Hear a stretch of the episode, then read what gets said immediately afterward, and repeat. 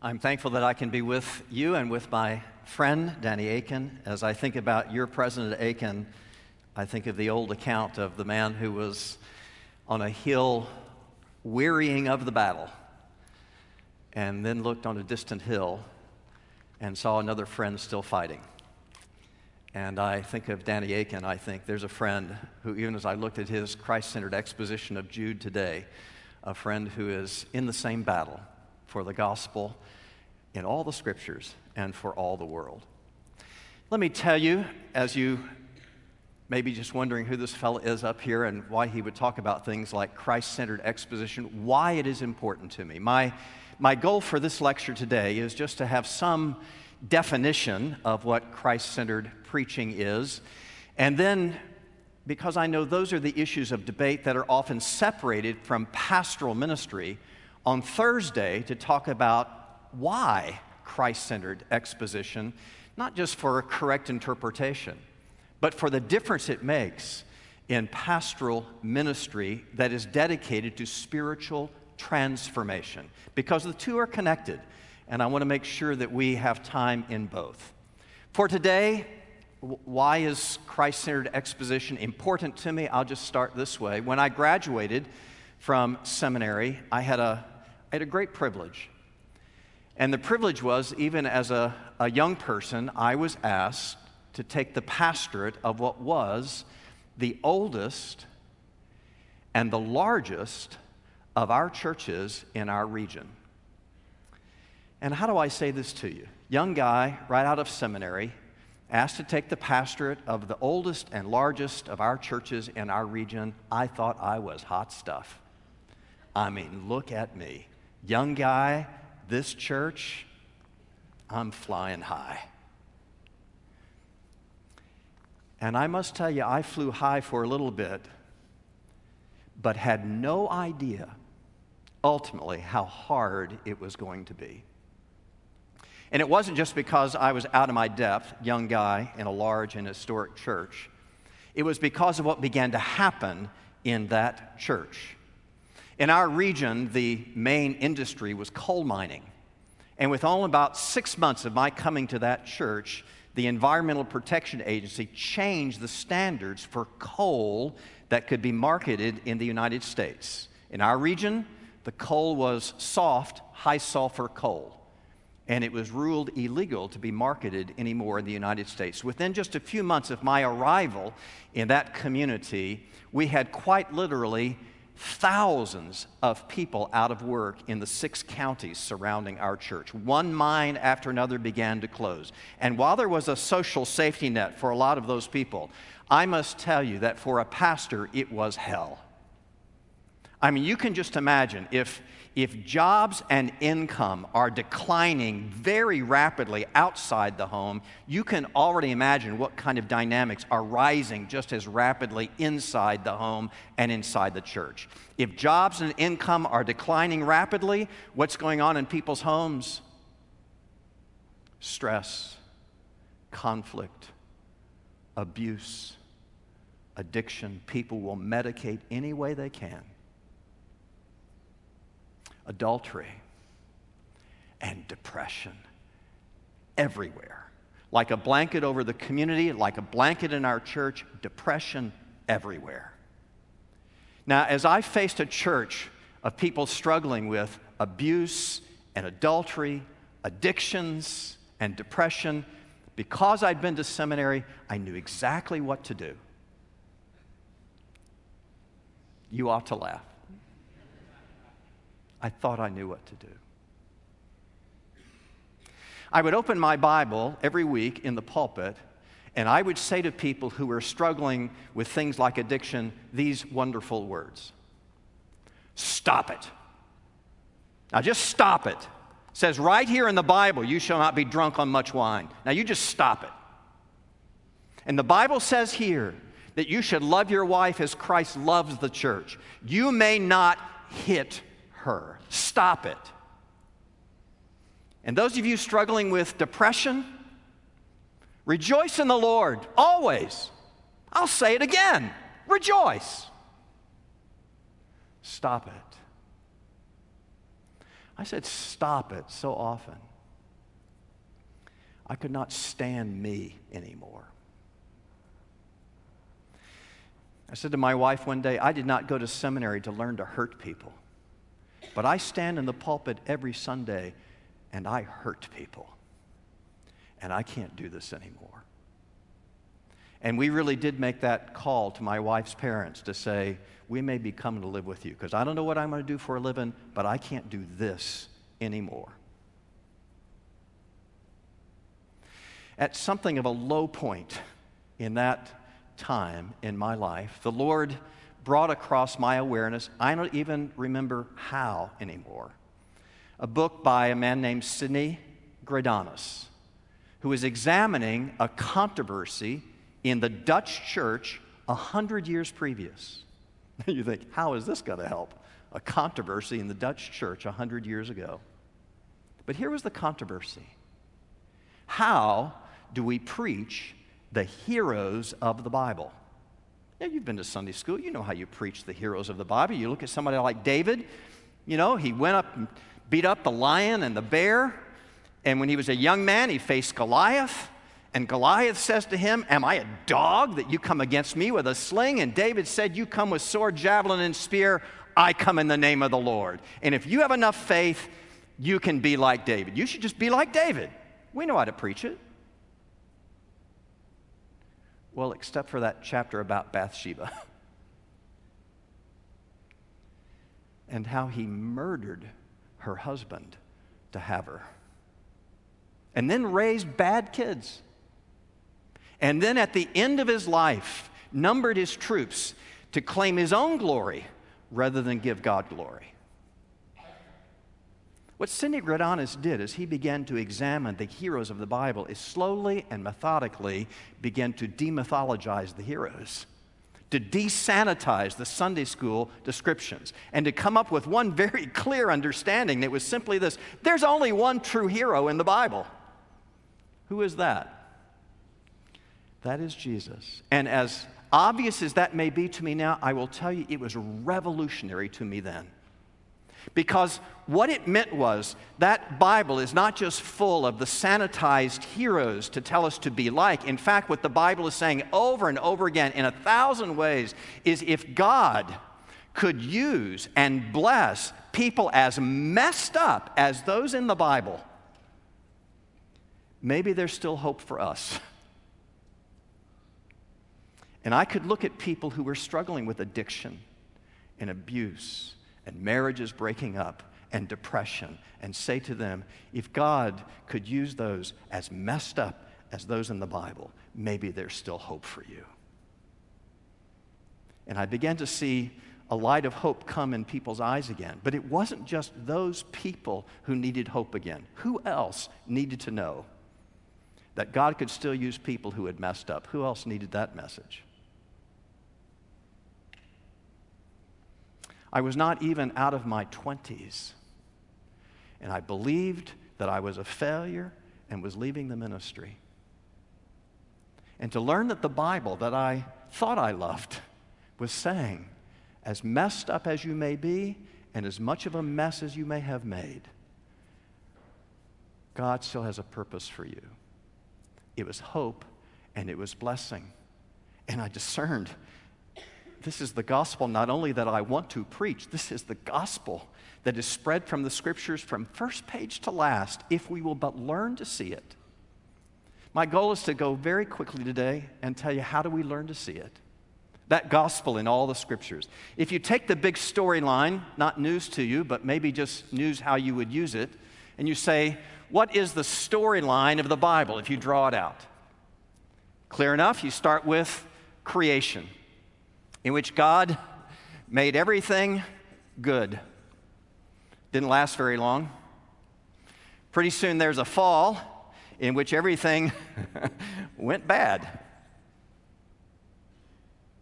That's not the end of the story. You know where it's going.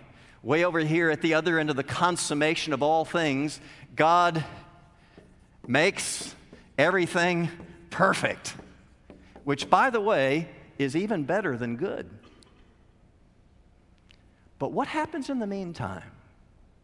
I mean, what is the rest of the biblical record about?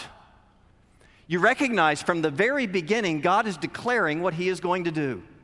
After all, we have way up here after the fall that Genesis 3:15 where God as it were declares the theme of the rest of the scriptures. God actually addresses Satan and says, "I am going to put enmity between you and the woman, between your seed and her seed, and he is going to have his heel struck by you, Satan."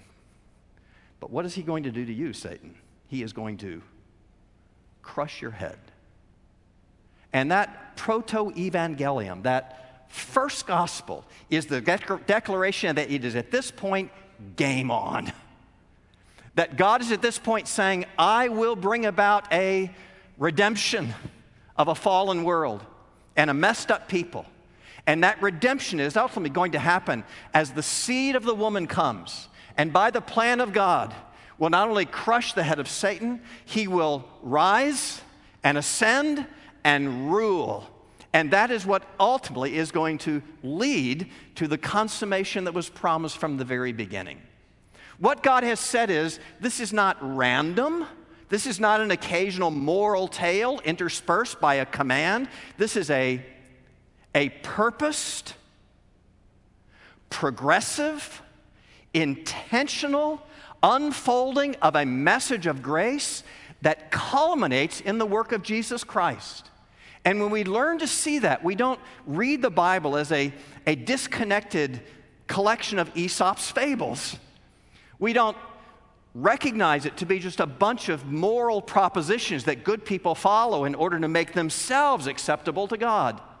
Rather, what we are perceiving is that God has said from the beginning, I am coming to the rescue.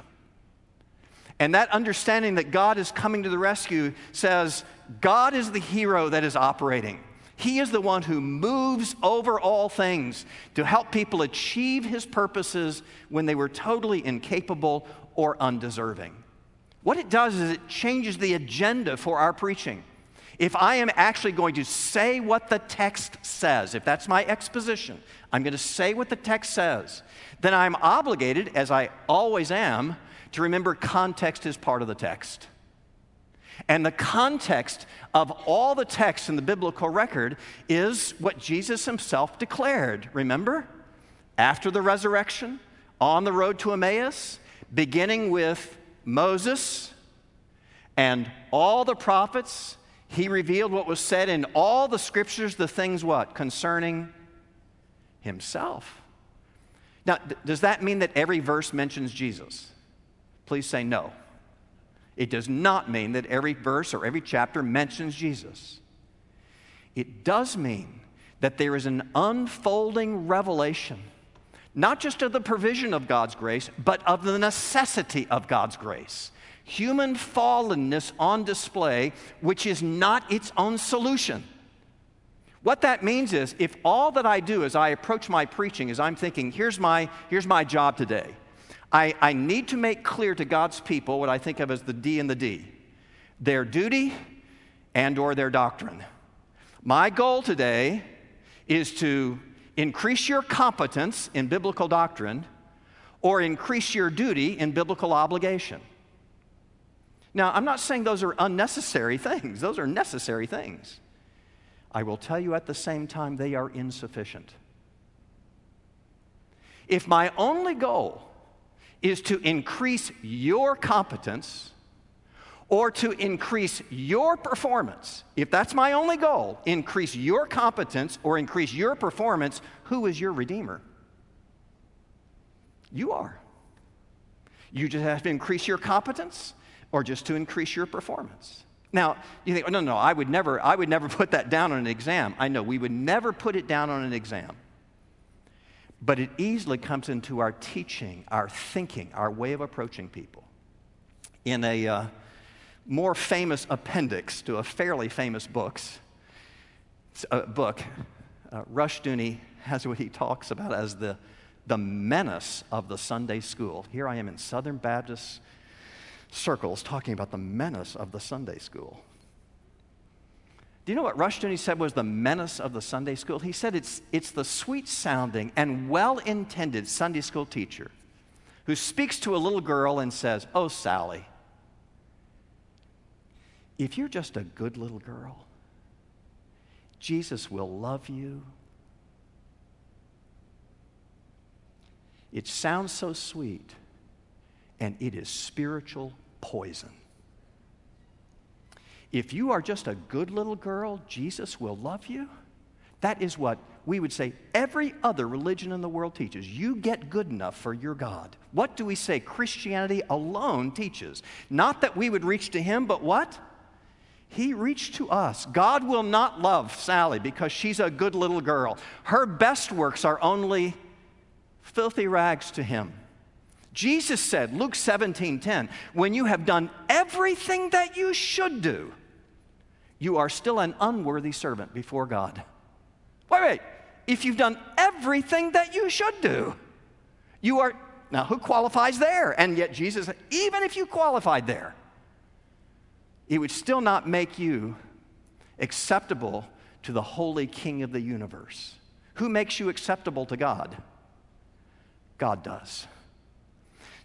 Not the perfections of your competence, not the perfections of your performance, but the perfections of Christ and Christ alone. We sing it, but it somehow escapes our preaching because what we end up doing with good intention is we focus on a text and we look either at the doctrine or the duty that's there and we make the entirety of our message the duty or the doctrine, which are necessary, which are right, which are good, but insufficient.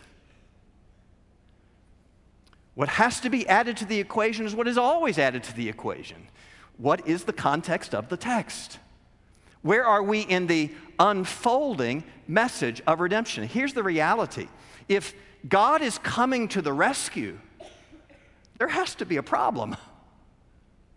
What I've identified in my works as a fallen condition focus.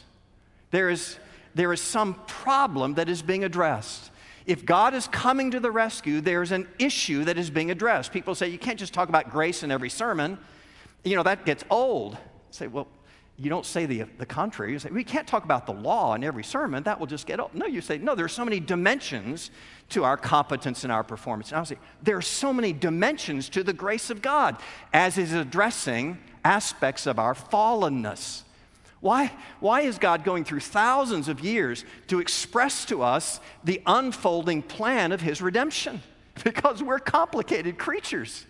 There are dimensions of fallenness that we have to understand so that we can properly repent and go to a Redeemer. And, and those dimensions of our fallenness help us to understand that, that when we look at people, we ought to see Swiss cheese. They got holes in them. There's no temptation taken you but such as is common. What, what does that mean? There, there, was a time in my life in which I thought that meant that, that if I'm struggling with something, I, I take encouragement by the fact that somebody out there, maybe a lot of people out there, are also struggling with that thing. I do not believe that's what that verse means anymore. 1 Corinthians 10:13 There's no temptation taken you but such as is common. Which means there is nothing going on out there. The seeds of which are not already in here. How do I know that's true? James said, if you've broken one command, how many of you actually broken? All of them. When we look at people, we ought to see people who are morally unholy. And if they have holes in them, in their holiness, what is going to fill the holes? Well, you just straighten up. You just do better. You know more. You have doctrine better than the guy down the street. You perform better than you did yesterday. If what is filling the holes is human competence or human performance, you are your Redeemer. But you cannot fix yourself any more than a man with dirty hands can clean a white shirt. You are not your own Redeemer. The reason that God is revealing the fallenness of humanity is because there is an unfolding message of the grace of God that's getting larger and larger and larger and culminating in the person and the work of Christ. And if I am perceiving that, I begin to understand it is insufficient to tell fallen people, you just fix yourself. You just do better than you did. And despite that, you have to recognize there are very common ways that we can preach because we're trying to be fair to the text. We're trying to say what it says, but we end up with remarkably human centered rather than Christ centered messages. It, it, happens so simply and with the best of intention. Let me show you how. There are messages that come very readily to us that fail to take into account the context of the text. One of those very familiar messages is what I will call be like messages. I look at some portion of the biblical text and identify a biblical character, and I say, you should be like that person. Now, it's, it's very common in evangelical circles. You must know that. It's actually got a name in the history of preaching. This is known as biographical preaching. Okay? We look at a person, we say, you should be like that person. Now, you know there's a problem with David already, right? Got it. You know, I, I can't just say, be like David. But now, you know, there are good guys in the Bible. I mean, Abraham, now, you know, there, there's somebody, you know, I mean, he, he went to the land he did not know to obey the call of God. He abandoned father and friends and wealth, and he obeyed the call of God to go to the land he did not know. And, and on that journey, he only gave away his wife twice to other men. And, and then, because he did not have patience for the Lord's promise of a child, he slept with his wife's maid. And then, of all things, his wife got upset about that. He took his biological son and his mistress and he put them to die in the desert of exposure. Well, maybe you shouldn't be like Abraham either. But now, Barnabas, now that's the New Testament, so this, this has to be a good guy. You know, Barnabas was a great encourager of God's people. Why, his very name means encouragement. I mean, he, he took all that extra effort to, with courage, go with Paul on that early missionary journey. You know, you should, you should be like Barnabas. Now, there, there is a problem there, too. After all, ultimately, Barnabas had a falling out with Paul on whether John Mark should accompany them on the next missionary journey. And he was not an encourager at all. If we will take care not to sanitize the accounts, we will recognize that God is teaching us something. Everybody in the scriptures needs somebody other than themselves to rescue them from themselves. It's not enough just to say, be like. Now, you have to hear me say it clearly.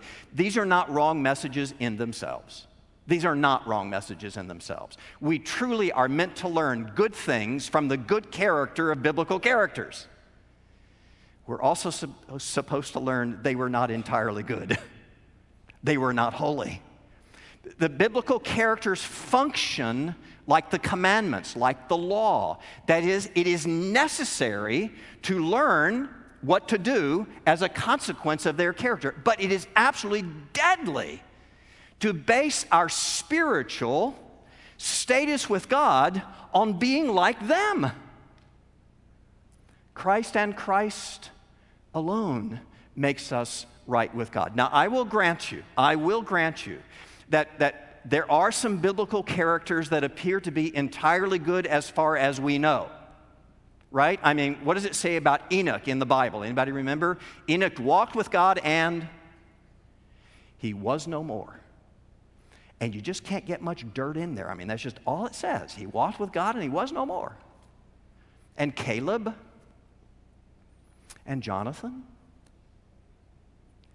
I hope you recognize not only that there is not a lot said about these persons' lives,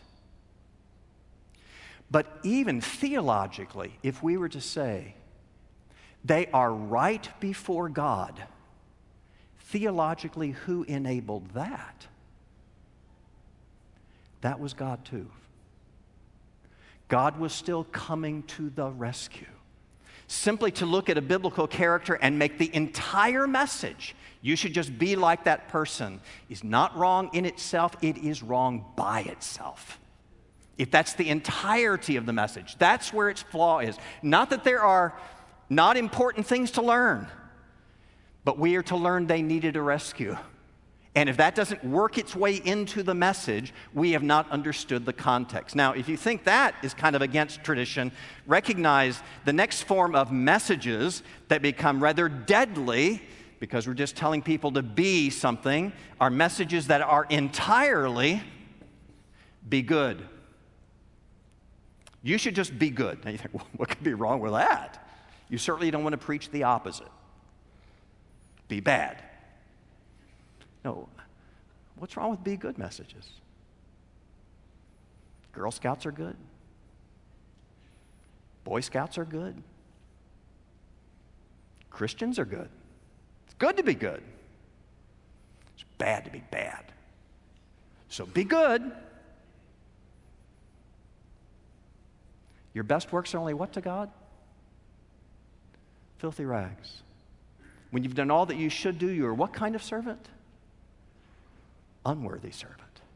Do you recognize, even in the church, perhaps most people are out there balancing scales? Well, you know, I'm not perfect. I'm not perfect. But you know, the good stuff outweighs the bad stuff. What if they truly understood your best works go on the wrong side of the scale? They actually will bring you into judgment before a holy God.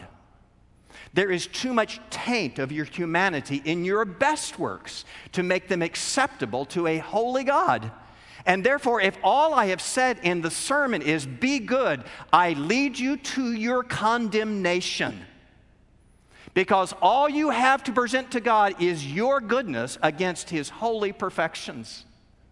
Now, believe me, I'm not saying be bad. I'm not saying this is a wrong message in itself. I am not saying that. I'm saying this is a wrong message. Can you complete? This is a wrong message, not in itself, but by itself.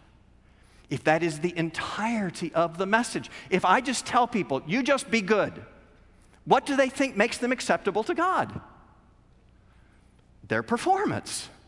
And you say, well, no, no, no. I'm going to get around to the evangelistic sermon in which I'll make sure it's Christ's work, and we're going to do that, and let's see five weeks till the evangelistic sermon, and then I'll tell them it's Jesus. Or I'll tell them it's works that they have to do, and, and you know, um, next week we'll, we'll get to Christ. You will discern something if you counsel or parent or preach very quickly. Even when you preach grace, people hear law. Every relationship in their life is contractual, right? You do something, you get something. Whether you're in business, many people in their marriages these days, right? They don't take out a marriage covenant, they take out a marriage contract. I will love you as long as you please me. And people intuitively hear that. In the day and age in which we live, in which so many more people live together for a while to find out if you're acceptable to me before I'm going to commit to you, it's a contract. You prove your acceptance. And, and then we'll decide whether or not we're going to be, and then we'll maintain this marriage as long as we're acceptable to one another. Whether it's relationships or occupation or business deals, what, whatever it is, it's all contractual. And if we only tell people, you just be good, and God love you for that, they actually hear what they believe is right from the Bible you should know it's wrong. That, that every other way in which the Bible is teaching us is saying, this is covenant. This is a God who is making a commitment to you on the basis of His mercy. When the kindness and mercy of God, our Savior, appeared, He saved us. Not on the basis of the good works that we have done, but according to His mercy. Not based on what I do. Not, that's not just true of my entry into the kingdom, that is true of every day of my life. I am right with God based upon His mercy, not my goodness. My goodness is a response to His grace. It is never a purchase of it. It is living in love according to the one who has loved me. And if the entirety of my message is just be good, the human instinct just takes over and it says, oh, so that's, wh- that's, how, that's why God will love me, because I got good enough. Now, the good enough sets up the last major problem of what I call these deadly bees that are so common in our preaching. The last of the deadly bees is the most common. It is the messages that are entirely be more disciplined. Be more disciplined. Pray more, better, higher, longer, darker closet.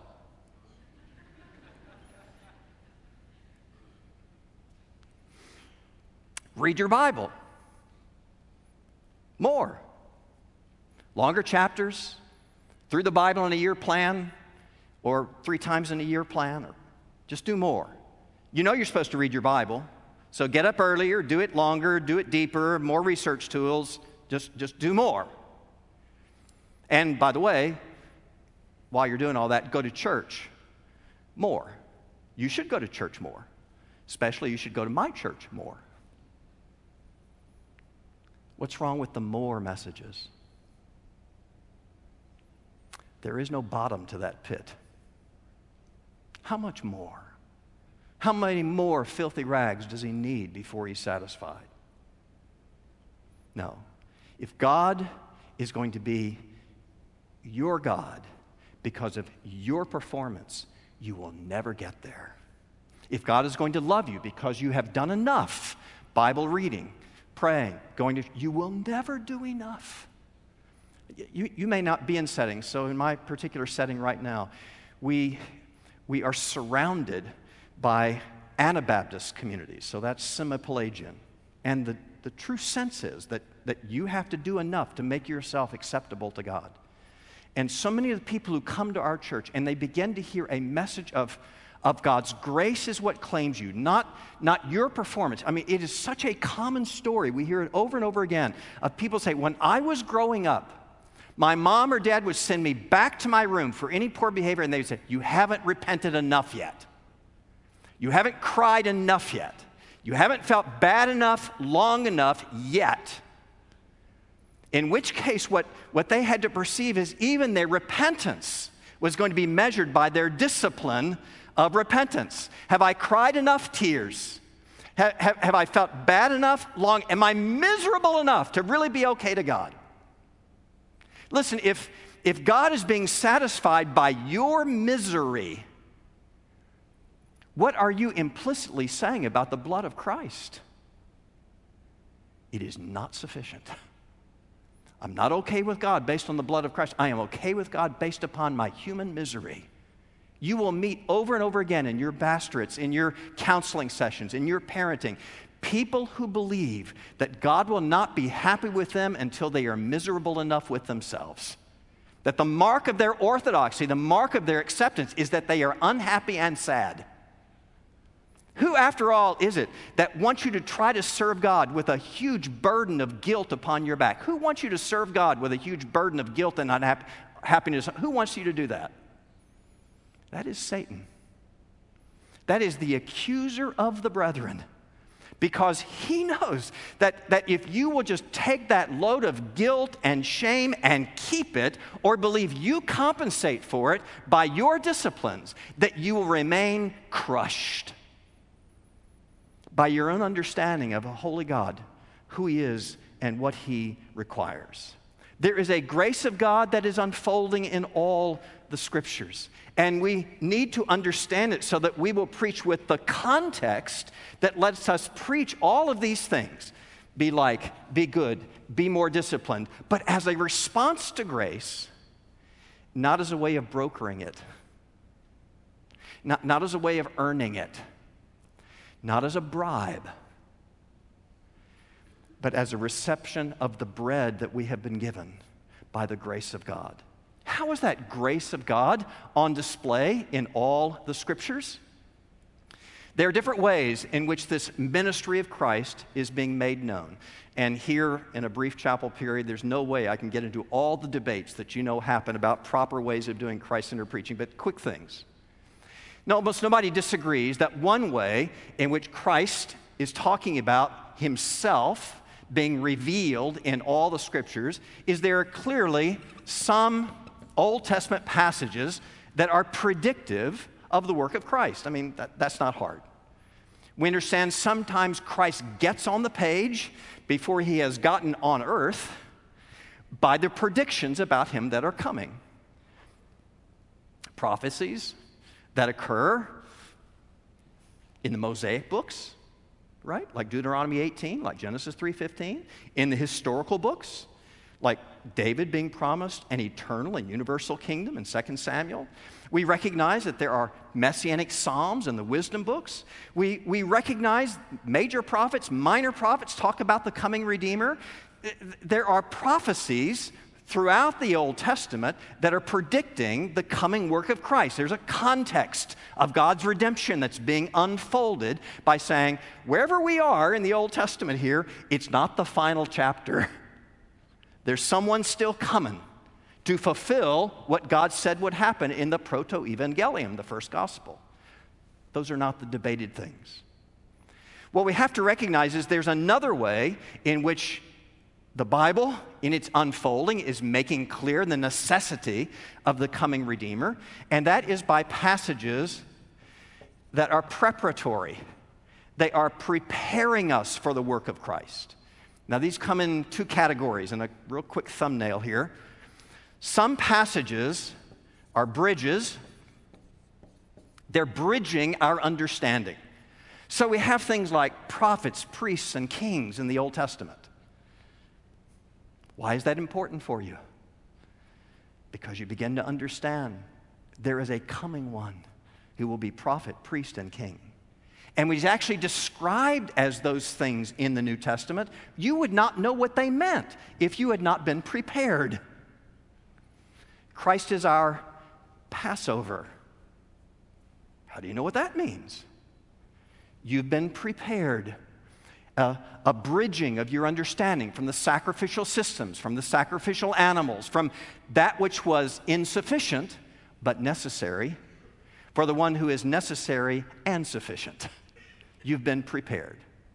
What we don't often think about is there are also ways that we are being prepared by dead ends. Let me do that again by dead ends. There are things that do not work. In the period of the judges, everyone did what? Everyone did what was right in their own eyes. Now you need to remember that's the background. Everyone does what's right in their own eyes. How'd that work out for them? That don't work. How do you know? Well, you know, there's this story about Samson. And you know, when Samson had long hair, he was strong. And when he had short hair, he was weak.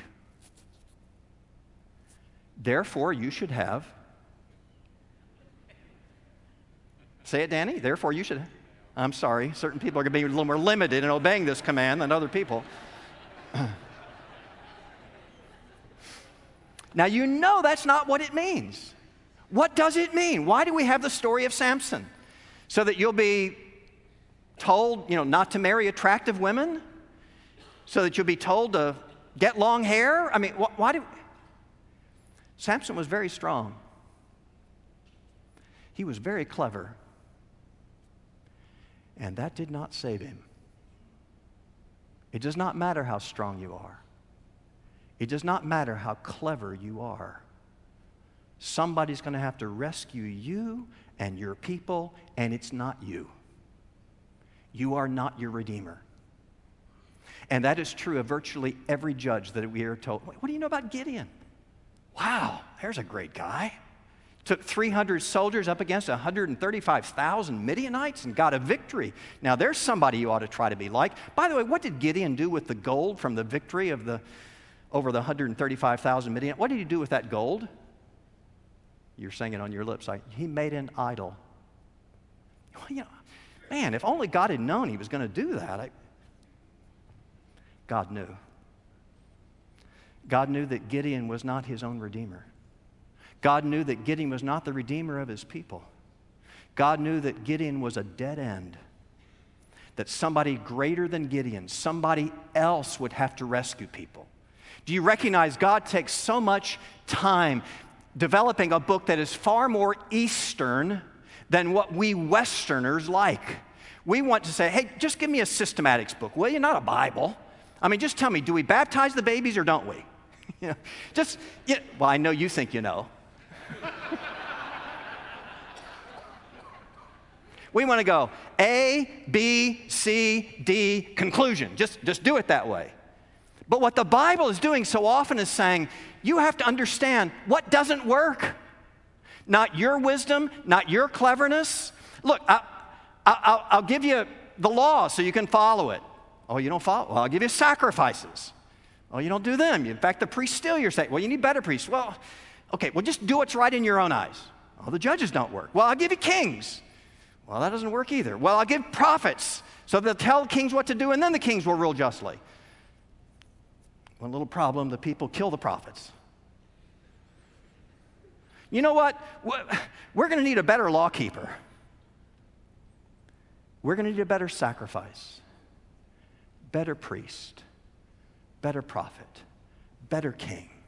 God spends 1,500 years saying, not this, not this, not this, not this, not this, but this so that when he comes, we understand who he is and what he must do. He has been revealed to us as, as the dead ends are shown to be lifeless, without hope, but pointing toward the one true hope. That is what is being revealed to us.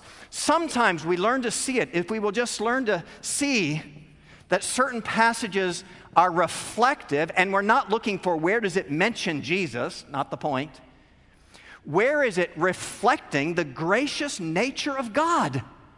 So I begin to understand the God who is coming to the rescue. I understand who he is and what he must do.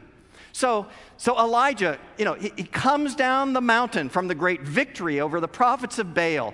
And Jezebel says, I'm going to get you for killing my priest. And what does the great prophet who's just had the great victory, what does he do? He runs away into the desert to hide. You know, God ought to just abandon him and forget him. But what does God do? For the cowardly prophet, he gives him sustenance in the desert that he can neither gain nor earn or provide for himself. I'd like for you just to learn a little phrase here. So often we will be helped when we're reading the Old Testament by saying, How is God providing for people who cannot provide for themselves. I'm not trying to make Jesus magically appear. You know, a book title can get you in trouble. Christ centered preaching. People think I'm going to try to make you take out your magic wand or your decoder ring and get Jesus mentioned in every verse of the Bible. No way. I am saying grace is unfolding in all the Bible. God is unfolding how He must provide for people who cannot provide for themselves, so that we ultimately are looking for the culmination of that message. There is a pointing to, a preparation of, a way in which God's grace is being reflected when He gives food to the hungry, when He gives pardon to the sinful, when He gives strength to the weary, when He gives rest to people who are totally worn out. Over and over again, God is saying, This is my nature. And by the way, this is your nature. You are someone who needs God. You are irretrievably, hopelessly human apart from the hope that is in Christ. After all, what does Paul say way over here in Romans 15 4? Everything that was written in the past, I mean, what a comprehensive statement. Everything that was written in the past was written for us. So that through endurance and the encouragement of the scriptures, we might have hope. Is the hope in you? Your performance or your competence? No. But everything was written that was written in the past was written for us so that we would have hope, that we would recognize the bridges, recognize the dead ends, and ultimately we would live in response, which means there are also certain passages that are resultant to the work of Jesus Christ. When we get to this side of the cross in particularly, we recognize all those, those New Testament epistles, whether it's John or Peter or Paul. I mean, there's, there's, there's kind of a standard pattern. You know it. What's happening in the first half of the epistles? What, what universally is happening in the first half of the epistles? God is telling us what he has done in Christ. Now, what's the second half of the epistle? How you respond. But there is an order there. Did you hear it? You are acting as a result of what Christ has accomplished. Did you hear that? You are acting as a result of what Christ has accomplished. As a result of what he has done, we live for him. Now, one, two, three, four, I must tell you, the debates in biblical theology are much more complicated than one, two, three, four. But what I find when I teach various people all the ways in which biblical theology is being done in the current situation, I, I find students kind of, well, that, that's kind of nice. But you know, I got to preach this week from this passage? And, and, you're telling me that I got to figure out whether it's predictive or, or whether it's reflective or resultant? Yeah, goodness. And so I'll tell you how I think you can simplify this and do it every time in every passage without feeling that you are sacrificing any of your biblical exegesis and fairness to the text. You look at the text and you simply say, What is this text telling me about the nature of God who provides redemption? Now, that, that is a fair question of any text in the Bible. What does that tell me about God? Uh, uh, you know, that's not importing the New Testament and the Old. That, that is not requiring you to undo the interpretation of the biblical writer. You say, what does that tell me about God? Second question What does that text tell me about humanity? What does that text tell me about me? Because there's no temptation taken me but such as is common. If I will put on those gospel glasses when I look at any text and say, was it telling me about God? Was it telling me about me? I'm going to determine that there is a God who comes to the rescue, and there are people who need rescuing. That is going to be there. Is it going to be the full message of the atonement? No, it's not going to be the full message of the atonement so many times. But it's going to be a pointer. It's going to be something saying, oh, there's a God who provides redemption, and there are people who need it. And when we see that as the unfolding message, it's going to change us. What's the response? Next time we'll talk about it. Quick way of thinking about it. 1601, Michelangelo Caravaggio paints what becomes one of the most famous and revolutionary paintings of all time the Supper at Emmaus. Now, you remember already what happened on the road to Emmaus. Jesus, beginning with Moses and all the prophets, revealed what was said in all the scriptures, the things concerning himself. But the disciples, for reasons we don't quite understand, did not recognize him until they have supper with him. And then Jesus does something remarkably Christ like, and they recognize him. What does he do? He breaks the bread. And in the breaking of the bread, they say, It's him. It's the fulfillment of the ages. It's the desire of nations. He is the one of whom we have heard all through our history. He's here, He's now, He's come. And to paint that moment like it's a snapshot, Caravaggio breaks all the conventions of the period. Neither Jesus nor his disciples have halos. They, they, they, don't have beards like aristocrats. They're, they're clean shaven so they can wash off the sawdust and the fish guts. They just look like commoners. But, but beyond that, they are not kind of sitting back and glassy eyed, aware, oh, it's Jesus. Instead, they say, if this is the one long prophesied, the one who is our rescue is here, they are rising from their seats, their muscles taut. They're, they are trying to say, we must praise him. One actually tries to reach toward you as the onlooker and pull you into contact with Jesus, as if to say, if he has come, if the grace has been fulfilled, we must do something about this. We must tell people about this. And that is our task too. If the grace has come, then we declare it for a purpose. There's a life to live now and people to tell.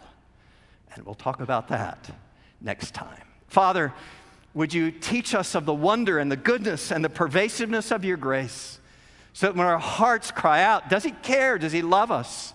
The unquestioning response of your word, and we pray from our own hearts will be, How dearly has he loved?